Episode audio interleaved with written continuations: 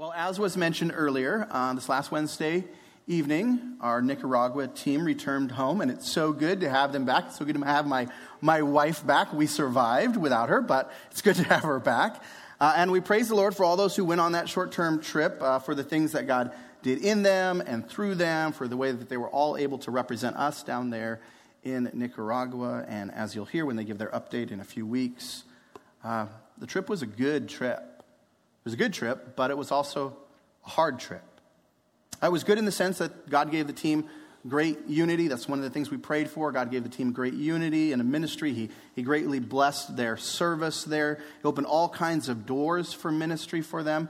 Uh, they were able to be a really great encouragement to our brothers and sisters down there in Nicaragua, especially to Maricela. But it was also a hard trip.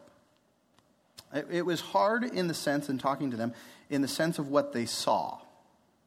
They saw poverty, really intense poverty, and struggles. And at times, uh, as they saw the effects of sin so blatant right in their face, it moved them to tears and sometimes to anger. Maybe they'll share some of that with you.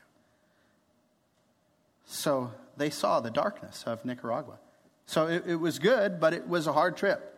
And as I was thinking about that, talking with Amy as she got back, and, and thinking about this season in which we find ourselves, I, I thought, well, that's actually a good description of this time of year. Christmas can be a good but hard season. I mean, it's a good time of year. We get to gather together with family and friends. We get to buy gifts that express our, our affection, our appreciation for another. another. We, we get to put up fun decorations and make fun memories. This week, when Amy was gone, instead of doing those little gingerbread kits with the girls, me and the girls did a gingerbread mansion. We blow any little gingerbread house out of the water with this thing. But it was, it was a good time to, to build those memories, to have fun. So there's a lot of good, fun things about this time of year. But this can also be a hard time of year. On the one hand, uh, we often diminish the joy of the season because we get so stinking busy this time of year. Incredibly busy. I'm becoming more and more convinced that we as Americans don't know how to do a holiday. We don't know how to do a holiday. Instead of using a holiday to slow down, catch our breaths, and reflect, what do we do? We just try to cram a bunch of extra, quote unquote, holiday activities into our already busy schedule. And then we get exhausted. So, so we end up at the end of this time, you're just exhausted. A lot of people say, I, I need a vacation from the holiday. So it can be exhausting. But for some people, it's not so much the fullness of this time of year that makes things difficult? It, it's the emptiness of this time of year. This time of year, when everybody's getting together with family and friends, it can emphasize who you don't have. There are single people out there who, who are longing for a spouse. And this time of year, seeing all the happy married couples, you know, posting pictures on Facebook or Instagram of all their happy married Christmas things that they're doing, it can make being single even harder. And then there are others, people out there who are, who are married, but they're, they're longing to have kids. They want to have those little ones to wrap presents for and to build holiday memories with, but God hasn't blessed them with that yet. And so this time of year, it can emphasize that, that emptiness. It can remind you of what you don't have. And for a lot of people, this time of year reminds them of the ones they once had, people that they've lost. This time of year, Christmas can be really difficult for those who have lost loved ones. It can bring up our grief in a time when everybody around us is trying to celebrate and be happy. But it's hard. It's hard to celebrate and be happy when you have a happy heart, right? Amen? So, for a lot of folks, let's be honest, for a lot of folks, this time of year isn't an easy time of year. There are good parts of it, but it can also be hard. It can emphasize our busyness, our loneliness, and it can also just emphasize the darkness of this fallen world. Here's what I mean it would be so nice. It would be so nice if the ugliness of this world, the crime, the oppression, the, the political vitriol and angst, if it would just take a break for the holiday season. Amen? That would be so nice. But it doesn't. It's still there and, and seeing it still there in light of all of the family time and the festivities and all the fun things we're trying to do, seeing the ugliness still there reminds us that this world is not the way it's supposed to be. It's not the way it's supposed to be. There is a darkness in this world, and we cannot get away from it. We cannot get away from it. Now, maybe you're thinking to yourself right about now, Ryan, what in the world are you doing this morning? This is Christmas Eve Sunday, Ryan. Why are you bumming us all out? Why are you bringing up all this stuff? Where's the joy? Where's the excitement, the happiness of Christmas? I didn't come here to be depressed today. And guess what? I know that. I know that. But I also know that we need to see Christmas, the Advent, for what it is. We need to see it for what it is.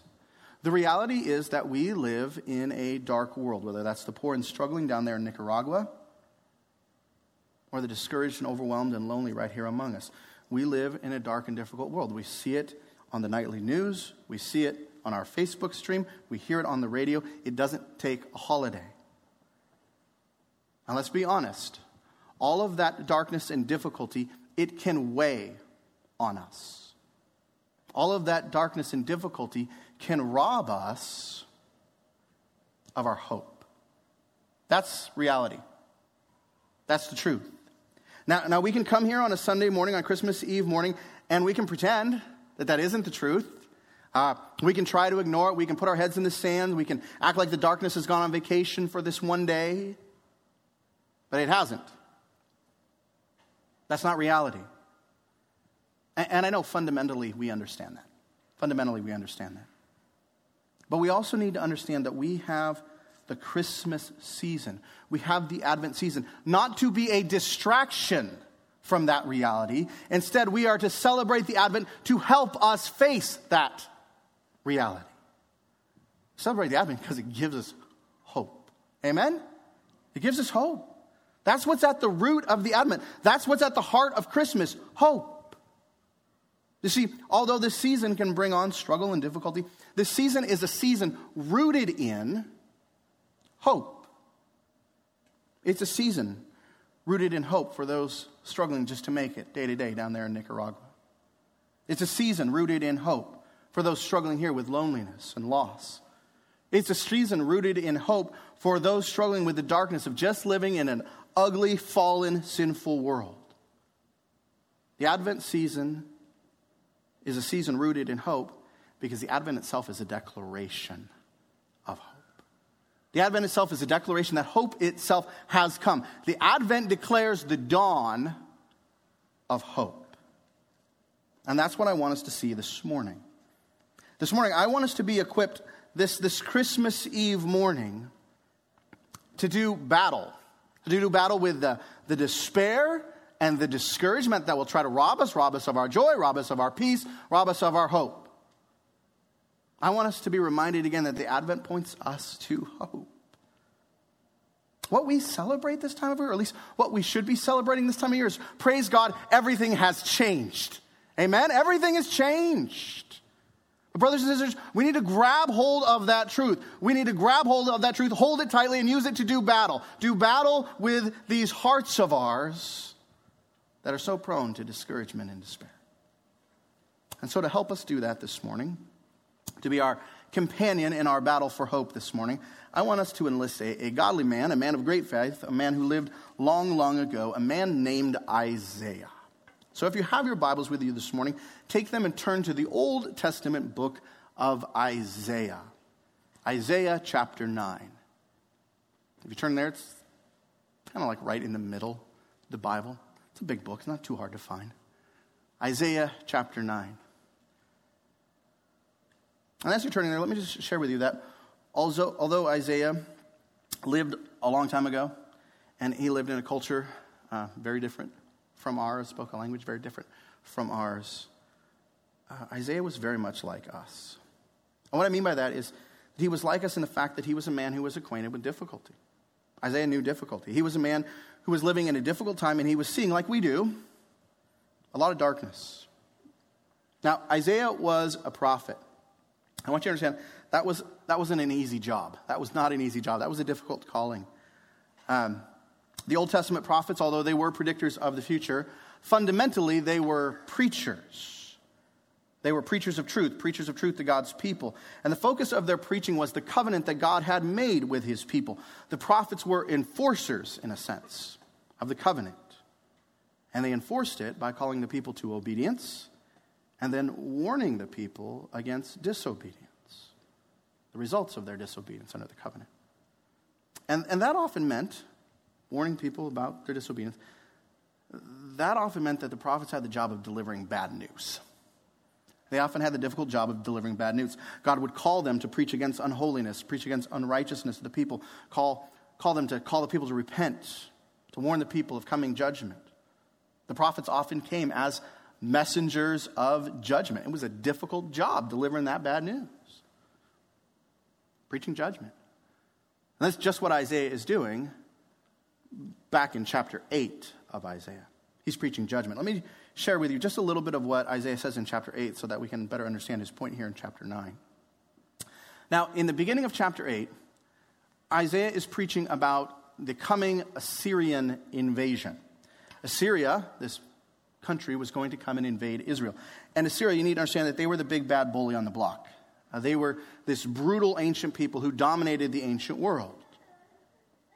And Isaiah warns Israel that because of their sin and wickedness, because of turning from the covenant, God is going to use the Assyrians to come in and judge them. They're going to come in like, like a raging river, which, look at verse 8 of chapter 8, will sweep on into Judah, Isaiah says. It will overflow and pass on, reaching even to the neck. In other words, they're going to come in and they're going to swarm you. You're going to be up to your neck in this, like a raging river. That's what Isaiah is preaching to the people. He's warning them the dark days are coming. As he says in the end of this chapter, starting in verse 21, look at the end of the chapter. He says, They, speaking of those who are going to suffer under the Assyrian invasion, they will pass through the land. They're going to be homeless, wandering around, because everything's been destroyed, greatly distressed and hungry. And when they are hungry, look at what's going to happen. They will be enraged and speak contemptuously against their king and against who else? Their God, and turn their faces upward. And they will look to the earth and behold distress and darkness, the gloom of anguish, and they will be thrust into thick darkness. Isaiah is warning his people that dark and difficult days are going to come. They were, they're only going to see gloom, they're only going to see distress and darkness. People will be discouraged and despairing because of the reality of their situation. And as we read through that, again, Christmas Eve morning, those, those are difficult words to read, aren't they? But they were even more difficult words for Isaiah to share. That was a difficult vision for him to see. That, that was going to happen to his people. That was a difficult vision for him to see. That was a difficult thing for him to share. But that wasn't all that he saw. You see, against that difficult backdrop, Isaiah is then given a message of amazing, overwhelming, world transforming hope. Look now at how chapter 9 opens. Look at verse 1 of chapter 9. But there will be no gloom for her, her who was in anguish. In the former time, he brought into contempt the land of Zebulun, the land of Naphtali. But in the later time, he has made glorious the way of the sea, the land beyond the Jordan, Galilee of the nations. The people who walked in darkness have seen a great light and those who dwelt in a land of deep darkness, on them has light shone. You see, right on the heels of this prophecy of judgment, Isaiah then sees hope. He sees the end of the darkness. He sees the dawn of hope. And one of the first things that I want you to understand this morning is that Isaiah here sees a day for people like us. A day for people like us. A day for those who see darkness, those who are discouraged by the darkness. Isaiah is seeing an end to the darkness. He's seeing an end to it. Now, in order to help you more fully understand what Isaiah is seeing here, we need to take a moment and just talk about the geography that he mentions, the places that he mentions. He talks about the land of Zebulun, the land of Naphtali, the land beyond the Jordan, this Galilee of the nations. And those are regions up in northern Israel. Uh, Zebulun and Naphtali, those were two tribes of Israel. And the land given to those two tribes back in the book of Joshua was the land to the north. It was the land by the Sea of Galilee. And, and through much of Israel's history, that area there in the north was populated by both Jews and Gentiles. And had a mixed population up there in the north. You see, when Israel came into the promised land, they, they never did really have much success in taking the north. So it was still full of foreign people with their foreign gods. That's why Isaiah here calls it Galilee of the nations, literally, Galilee of the Gentiles. It was the, the difficult outskirts of Israel. It's a long way away from Jerusalem, a long way away from the capital, from the, the temple. But that's the location that Isaiah mentions here, the northern outskirts of Israel. And what's particularly interesting about Isaiah mentioning this location is that when Assyria came in, again, this instrument of judgment, when Assyria came in and descended upon Israel, guess where they hit first? They hit the north first. Uh, the land of Zebulun, the land of Naphtali, this Galilee of the Gentiles. That was the region that the Assyrians attacked first. That area was hit full force by that invading army. And because of that, that area suffered for generations. Galilee, up, up in the north, that became a very hard place to live. The people who lived there, they were people who knew darkness. They were people who knew discouragement. They were people who knew struggle. They, they were very much, that place was very much like what our team saw in Nicaragua. A lot of really intense poverty, a lot of difficulty, a, a challenging place for people to live. But here, look at what's going on. Here, Isaiah describes a complete reversal for these people. He says in verse 1, look at, there will be what? No gloom for her who was in anguish. Now, notice Isaiah here is picking up the same terminology that he used there in verse 22 of chapter 8. There he spoke of distress and darkness, the gloom of anguish. But here he says, no gloom, no more gloom, no more cloud of darkness, no more despair for her who was in anguish. And the picture of reversal is even more pronounced there. Look at verse 2. There he speaks about those who are in darkness, those who are despairing, seeing what? Seeing a great light. Now look at what he describes here. He describes the people who, who walked in darkness. Think about that for a moment. We know what that's like to walk around in the dark, right? Is that comfortable to be walking around in the dark? No, it's difficult. You're not sure where you're going, you can't see, you don't know something's going to trip you. It's not comfortable at all. But here, Isaiah takes that experience and he uses that as a metaphor for a way of life. He describes these people who walk in darkness, these people who dwell in darkness. It's their everyday reality struggle, confusion, uncertainty, doubt, and fear. He actually describes them as those who dwell in a land of deep darkness. Now, if you have an NIV translation this morning or the New King James, uh, you'll notice that it translates that phrase a little different. Instead of a land of deep darkness, uh, those translations bring the phrase across as in the land of the shadow of death. The shadow of death. And, and they translate it that way because the Hebrew word that's used here is used was used by the Hebrews to speak of such trouble, such difficulty, that it was like being under death's shadow. It was used to speak of things that felt so dark they felt dead. And that's how Isaiah describes this place. That's a discouraging place to be, brothers and sisters, a place that feels dead. That's, that can be a hopeless place, right? A place that feels dead.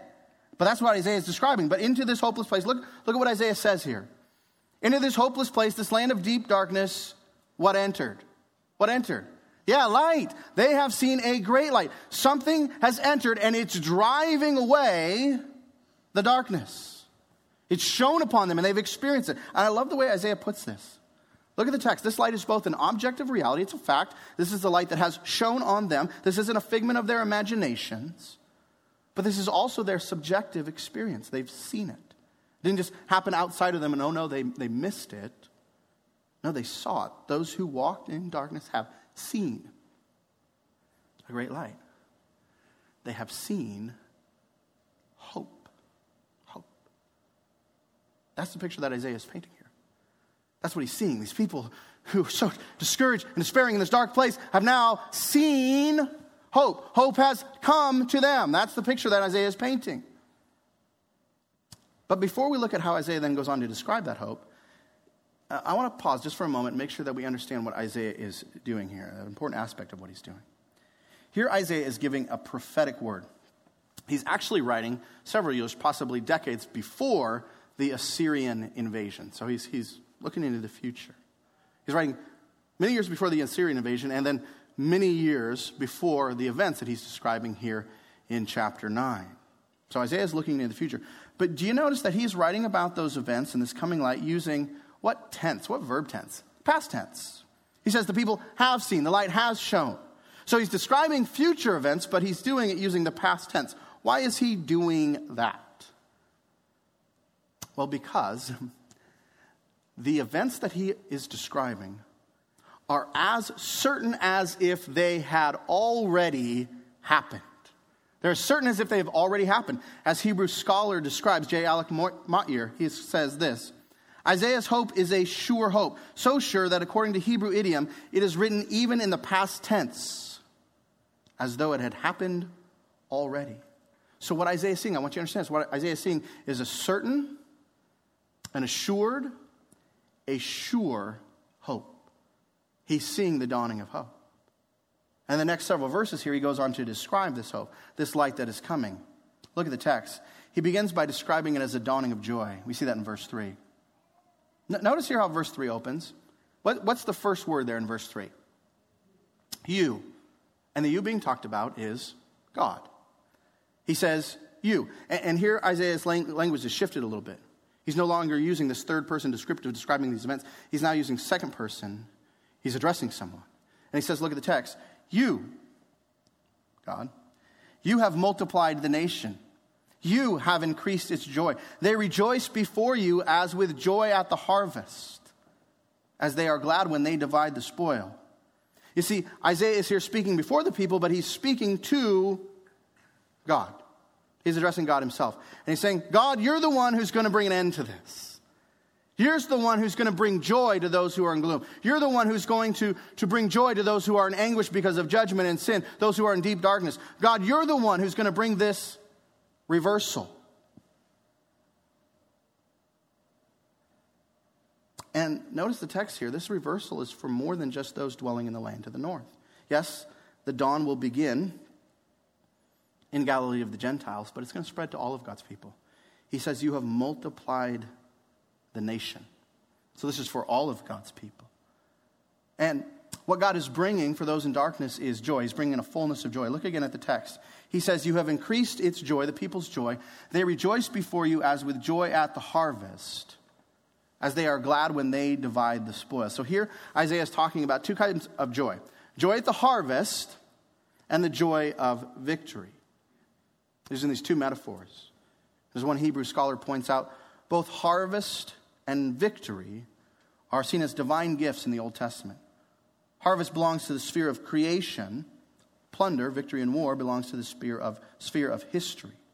So these contrasting spheres here express every sort of joy known. In other words, these two metaphors are being used to work together to, to give us a picture of this all encompassing joy the joy of creation, the joy of history. This is a fullness of joy. God is going to bring a fullness of joy, not a little joy, but a fullness of joy to those who are dwelling in darkness and despair. But this joy that the Lord is going to bring is going to be more than just a happy feeling. Sometimes when we think of joy, we think about that. Oh, I've got a happy feeling. It's going to be more than just a happy feeling. It's going to be a joy grounded in life changing reality. It will be grounded in deliverance. Look at verses 4 and 5. Look at verses 4 and 5. Here, Isaiah sees the dawning of deliverance for those who are in darkness. He says, For the yoke of his burden, the, the slavery, and the staff for his shoulders, and the rod of his oppressor, Lord, you have broken as on the day of Midian. For every boot of the tramping warrior in battle tumult and every garment rolled in blood will be burned as fuel for the fire. This is a picture, I want you to understand this. This is a picture of deliverance. This is a picture of deliverance from subjugation. Isaiah pictures people here who were under the yoke, who were under the rod of their oppressor. But those people are now going to be delivered. God Himself is going to come and deliver them. He will break the yoke, He will break the rod, He will liberate this people. And, and the picture that's used here is He's going to do it just like in the days of Judges, just like when He used Gideon to deliver the people from the Midianites. That's what's meant here as on the day of Midian. Now, remember that story, Gideon and the deliverance? Uh, how much did work did Gideon do in that story? Not a lot, right? The Lord did the heavy lift. All Gideon had to do was blow the trumpet and shout and break the pitcher, right? The Lord was the one who provided the victory. The Lord did the heavy lifting. He was the one who delivered the people. And it will be the same way with what Isaiah sees. The Lord will be the one doing the heavy lifting when it comes to this deliverance. And when the Lord provides this deliverance, Isaiah sees it as a permanent deliverance. That's what that big bonfire in verse 5 is all about. Isaiah says that the fuel for the bonfire is going to be the armor of war, the warrior's boots and their, their battle garments. And they're going to burn those things. They're going to burn their boots, they're going to burn their battle garments because guess what? They don't need them anymore. There's no more war. There's no more need to fight. This deliverance that the Lord is going to bring is going to be a permanent deliverance. This is what Isaiah sees. This is the coming day that he sees. It's going to be a day of deliverance, a day of joy, a coming dawning of hope for those who are dwelling in despair and darkness.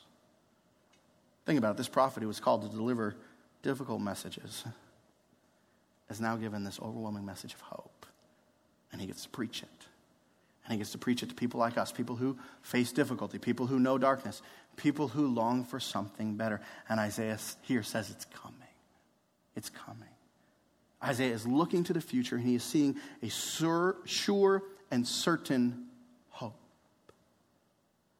But continue looking at this text here. Look at what all of this hope, this deliverance, this joy, look at what it's rooted in. Or maybe a better way to say it is look at who it is rooted in. What I want us to see now, we've seen a day for people like us. Now I want us to see the deliverer for people like us. The deliverer for those in darkness, those discouraged by the darkness. Isaiah sees who God will use to end this darkness. Look at verses 6 and 7. And these are verses you know, but look at it now in context. For to us, Isaiah says, the child is born to us a son is given, and the government shall be upon his shoulders, and his name shall be called Wonderful Counselor, Mighty God, Everlasting Father, Prince of Peace. And of the increase of his government and of his peace there will be no end. On the throne of David and over his kingdom to establish it and to uphold it with justice and with righteousness from this time forth and forevermore. The zeal of the Lord of hosts will do this. Isaiah looks and he sees this day of deliverance, this coming day of deliverance, rooted in this coming deliverer. And at first, look at the text. This deliverer seems so unlikely. Isaiah sees what? What's the first thing that he notices here? A child. A child. But this is not just any child. This is a son given. A son given to God's people. This is a king. Text goes on to tell us that this male child will be of the line of David. He will rule on David's throne. He will rule over David's kingdom. He will establish it. He will bring justice and righteousness for God's people. And this king will take upon himself, upon his shoulders, the government of the people. This isn't the rule of the masses. This isn't the rule of foreign invaders. This is the rule of one, the king that God has given. And Isaiah sees this one coming. And he's the one who's going to bring joy. He's the one who's going to bring deliverance. This is the one who's going to shine as a great light to those who are in darkness. He's the one who's going to drive away the darkness. The king, I want you to understand this the king is the light. The king is the light. And he's the light because he won't be like any other king. He will be perfectly suited to rule. Look again at the text. He will be called what? Wonderful counselor, mighty God, everlasting Father, Prince of Peace. Isaiah shows us one who's going to be perfect in every way. He's going to be perfect in every way. He will be perfect in wisdom. That's the idea in this title, Wonderful Counselor. The, the Hebrew word translated here as wonderful, that's the nearest word that the Hebrews have to the idea of supernatural. Supernatural. This coming deliverer, this coming king will possess a wisdom. He will give counsel that, that is above, it's beyond human wisdom, human counsel. He will not be like the leaders of this world. He will not make foolish decisions. He will not be like those who start wars because of folly and pride, or who mismanage government because of short sightedness or ignorance. Now, he will possess wisdom to rule perfectly, wisdom even beyond that of, of David's son Solomon. This king will be perfect in wisdom and he will also be perfect in power. Isaiah says, look at it. This one will be called Mighty God. Mighty God. Now, I think you know this already, but that's, that's a shocking title. And I say it's a shocking title because the title Isaiah uses in other places for Yahweh, for God Himself. It's a title that the Old Testament uses repeatedly for God Himself. But here Isaiah says that this, this child that's going to be born, this son that's going to be given, this king, will be given this title.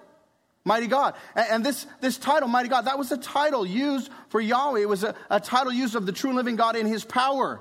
He was the mighty God, the one who possesses all power. But this title of absolute power will be given to this one. And he will be called the mighty God. He will be the one possessing all power without limits. A leader who is able to do whatever he wants. He's got the wisdom to figure it out and the power to accomplish it. He'll have the power to do whatever he wants. But that kind of power can sometimes be a scary thing in the hands of a leader, right?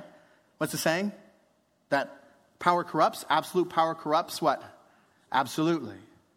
But here's the thing not in the hands of this one. Not in the hands of this one. You see, not only is he perfect in wisdom and perfect in power, but he's also perfect in compassion. That's what that third title, Everlasting Father, is driving at. Father, that term. Uh, in that culture, that's the way that the people looked at the king. He was to be father, he was to be the benevolent protector of the people. He was to step into that, that fatherly, fatherly role, showing concern, showing care, showing compassion for his people. The king was to be like a good father, showing love and protection for his children. But here, Isaiah sees, look at this title here. Isaiah sees one who will do this not for a day, not for a week, not for a couple years, not till he gets tired and fed up with the kids. He sees one who will be fatherly for how long? Forever. Everlasting Father. Perfect compassion. An everlasting Father. He's not going not going to bail on family. He's not going to die off and be replaced by a wicked king or a wicked stepfather. No, he will never not be compassionate and caring for his people. He will be called everlasting Father. And his compassion for them will be fully realized in the perfection that he brings. He's going to be the Prince of Peace. He's going to be the Prince who brings peace.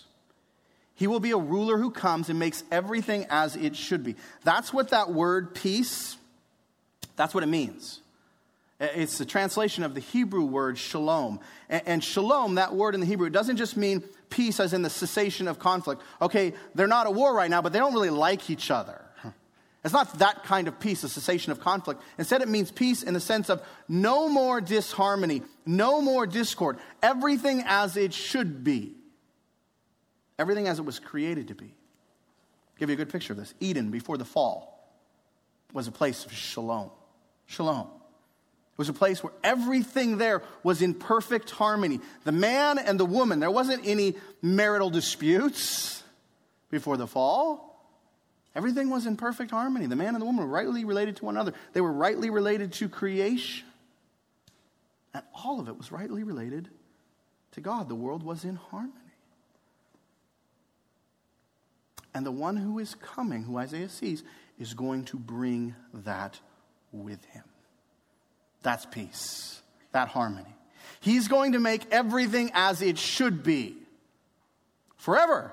Look at what Isaiah says from this time forth and forevermore.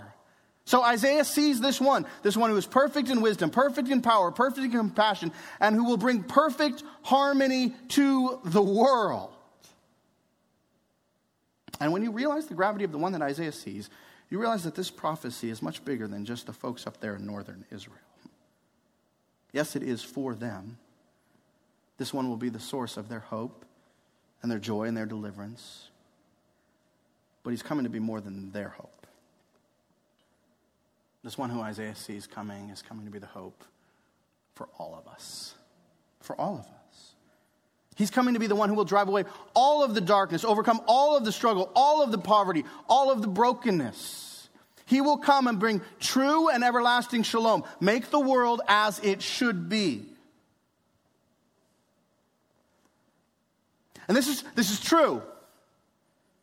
This isn't just wishful thinking. This isn't just a nice story we tell ourselves. This is true. Isaiah sees this one who is coming. But this is such an important question for us this morning. Who is this one that Isaiah, all these years ago, saw? Who is this one? Who is this child that is born? This son that is given? This coming king? You know, right? Who is this one? He's the reason that we're all here this morning, right? And not just Christmas Eve, Sunday morning. He's the reason we're here every single week. Amen? Jesus Christ is the one. God the Son, Emmanuel, God with us. He is the one that Isaiah all those years ago saw. Jesus is the one. And the gospel tells us, the gospels tell us that he is the hope that dawned all those years ago in Galilee. There, among those backwater towns in that out of the way region of Galilee where life was hard and people were burdened and so many were despairing, there, the light of Jesus first shined. Gospel of Matthew tells us, chapter 4, says this Leaving Nazareth, he, Jesus, went and lived in Capernaum by the sea, in the territory of Zebulun and Naphtali, so that what was spoken by Isaiah the prophet might be fulfilled. And then Matthew quotes this text, Isaiah 9 the land of Zebulun and the land of Naphtali, the way of the sea beyond the Jordan, Galilee of the Gentiles. The people dwelling in darkness have seen a great light. And for those dwelling in the region and shadow of death, on them light has dawned. Jesus came. And he first showed that light there in Galilee. And he preached there. And he preached with a wisdom and authority that the people hadn't witnessed before. They said, What is this? We've never heard anybody teach like this. One who walked among them, walked among them with perfect divine wisdom. The wonderful counselor had come. But you know this, he didn't just preach, he showed power. Unmatched unrivaled power he healed the sick. I mean, people who were seriously sick, he spoke words and they weren't sick anymore. People who were blind, blind from birth, who couldn't see, he made them see again. Not metaphorically, really. People who were lame, who couldn't walk. Take your bed, get up, and walk. And what happened? They did it. Even dead people came out of their grave because he commanded them to do so. He displayed power over demonic forces and the forces of nature. In Mark chapter 4, we watch as he's out there in the boat and there's a storm. And remember what he says? Hush, be still. Bam! The wind and the waves are calmed. And then he lands the boat upon the shore, and there's the man with the legion of demons, and boom, he commands those legion of demons out of that man. Jesus Christ, the mighty God had come to Galilee. And he came with perfect compassion. From Galilee all the way to Jerusalem, Jesus displayed compassion. He was moved again and again and again because of the brokenness and the darkness that he saw. Jesus wept at Lazarus' tomb. He wept over Jerusalem. This was no callous, callous stoic. He was a compassionate king who came to love and to care for his people.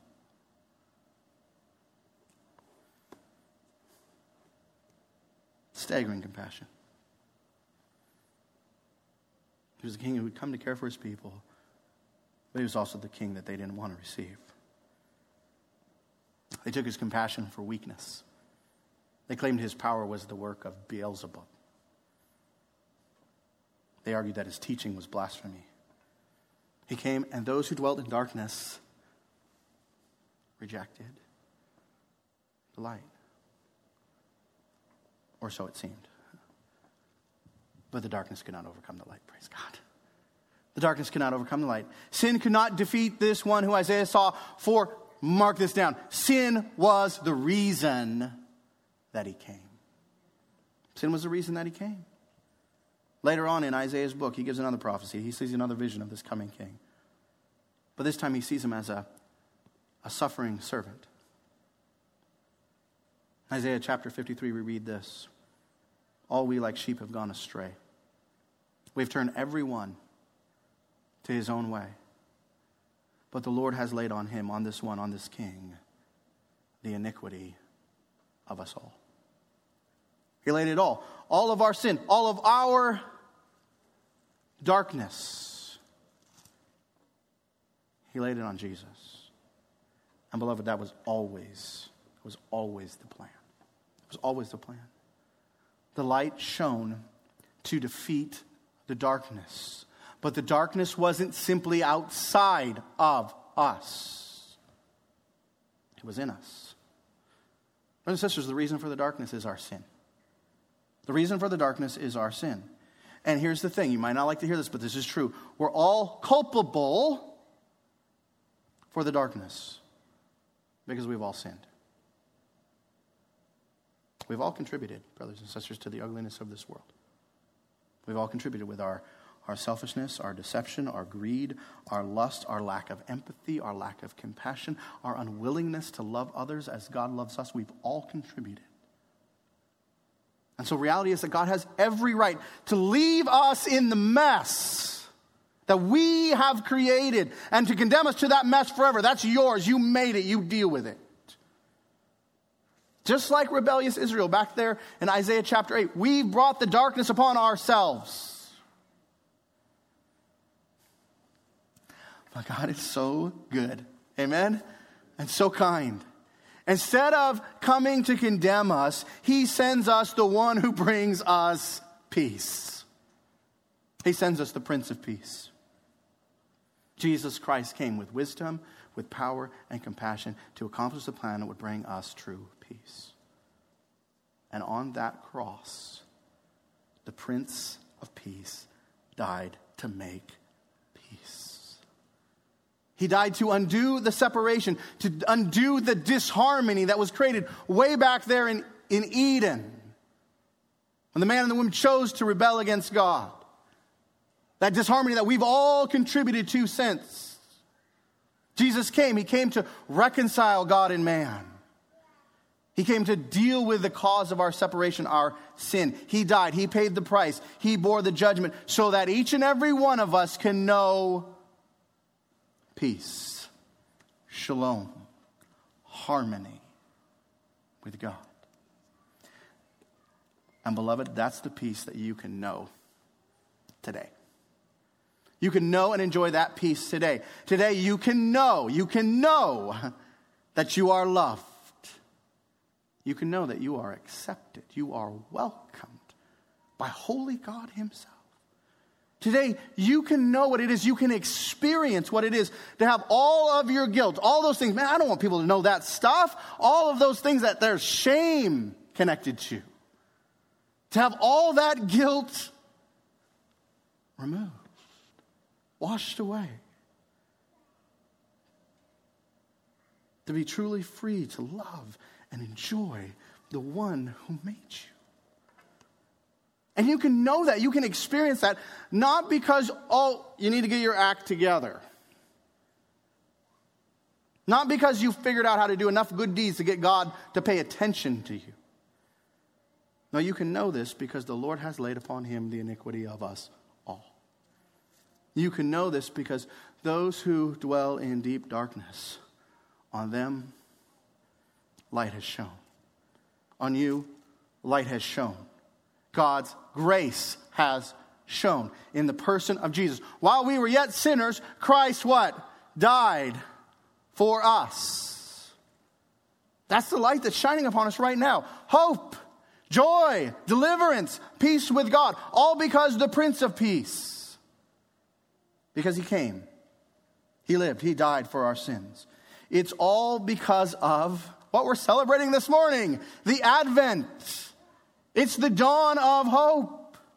But here's the thing as we rejoice in the Advent, the King who came, who come, came to deal with our sin, we need to know, as we rejoice in that Advent, we need to know that another Advent is coming. Another Advent is coming. The dawn of hope that came with that baby in a manger who grew and lived and preached and healed and died and rose again, that one that Isaiah saw. The dawn of hope that began with him it's going to reach the fullness of day when Jesus comes again. Amen? It's going to reach the fullness of day. He is coming again, and He will bring with Him an end to all despair, an end to all of our brokenness, an end to all of the darkness. The dawn of hope that began in Galilee will become the day of joy and peace forever with the return of Jesus Christ. Praise God, the King is coming back. Amen? The King is coming back. Oh, so, what we celebrate, brothers and sisters, today is the glorious beginning. The glorious beginning. What we celebrate today is the glorious beginning, and we celebrate, as we celebrate, we long for the culmination. We long for the culmination. But here's the thing I want you to understand we are to long for it with a sure and certain hope. A sure and certain hope, just like Isaiah. Look at the way Isaiah ends this. Look there at the end of verse 7. Does he say, I hope it's going to come out this way? Does he say, it's all riding on us to come out this way? What does he say? The zeal of the Lord of hosts will do this. Isaiah knew his God. And he knew that what God promises, praise God, he accomplishes. Amen? And so that's where his confidence was. The zeal of the Lord of hosts will accomplish. He knew it was going to happen. So, in the day of darkness, Isaiah found hope. In the day of darkness, Isaiah found hope. He knew a new day was coming. He saw a greater day, a day of the fullness of joy, a day of absolute deliverance, a day of never ending peace. And that sustained Isaiah. That gave him hope that what he saw in the world around him, that's not all that there is. That's not all that there was. It's only temporary. Better things lay upon the horizon. And that's the hope, brothers and sisters, that we need to live in today. Here's the thing we have a better perspective than Isaiah did, don't we? We have a better perspective than Isaiah did. We've seen the child born, we've seen the son given, we've marveled at who he is Jesus Christ and what he's done. And when we've already experienced, we've experienced the great and glorious peace that he has brought, that peace with God himself. Isaiah longed to know what we have seen and we have tasted. And yet, brothers and sisters, there's more for us to see and taste. Amen? Because we still know darkness and discouragement. We still see the ugliness of sin all around us and, and in these hearts of ours. We still cry out for our deliverance. But here's my challenge to you this morning. Will we let that that we see, will let that, that feeling that comes with what we see, will we let that overwhelm us? Will we let that discourage us? Will we grow despairing? Will we let the ugliness of living in a fallen world rob us of our hope?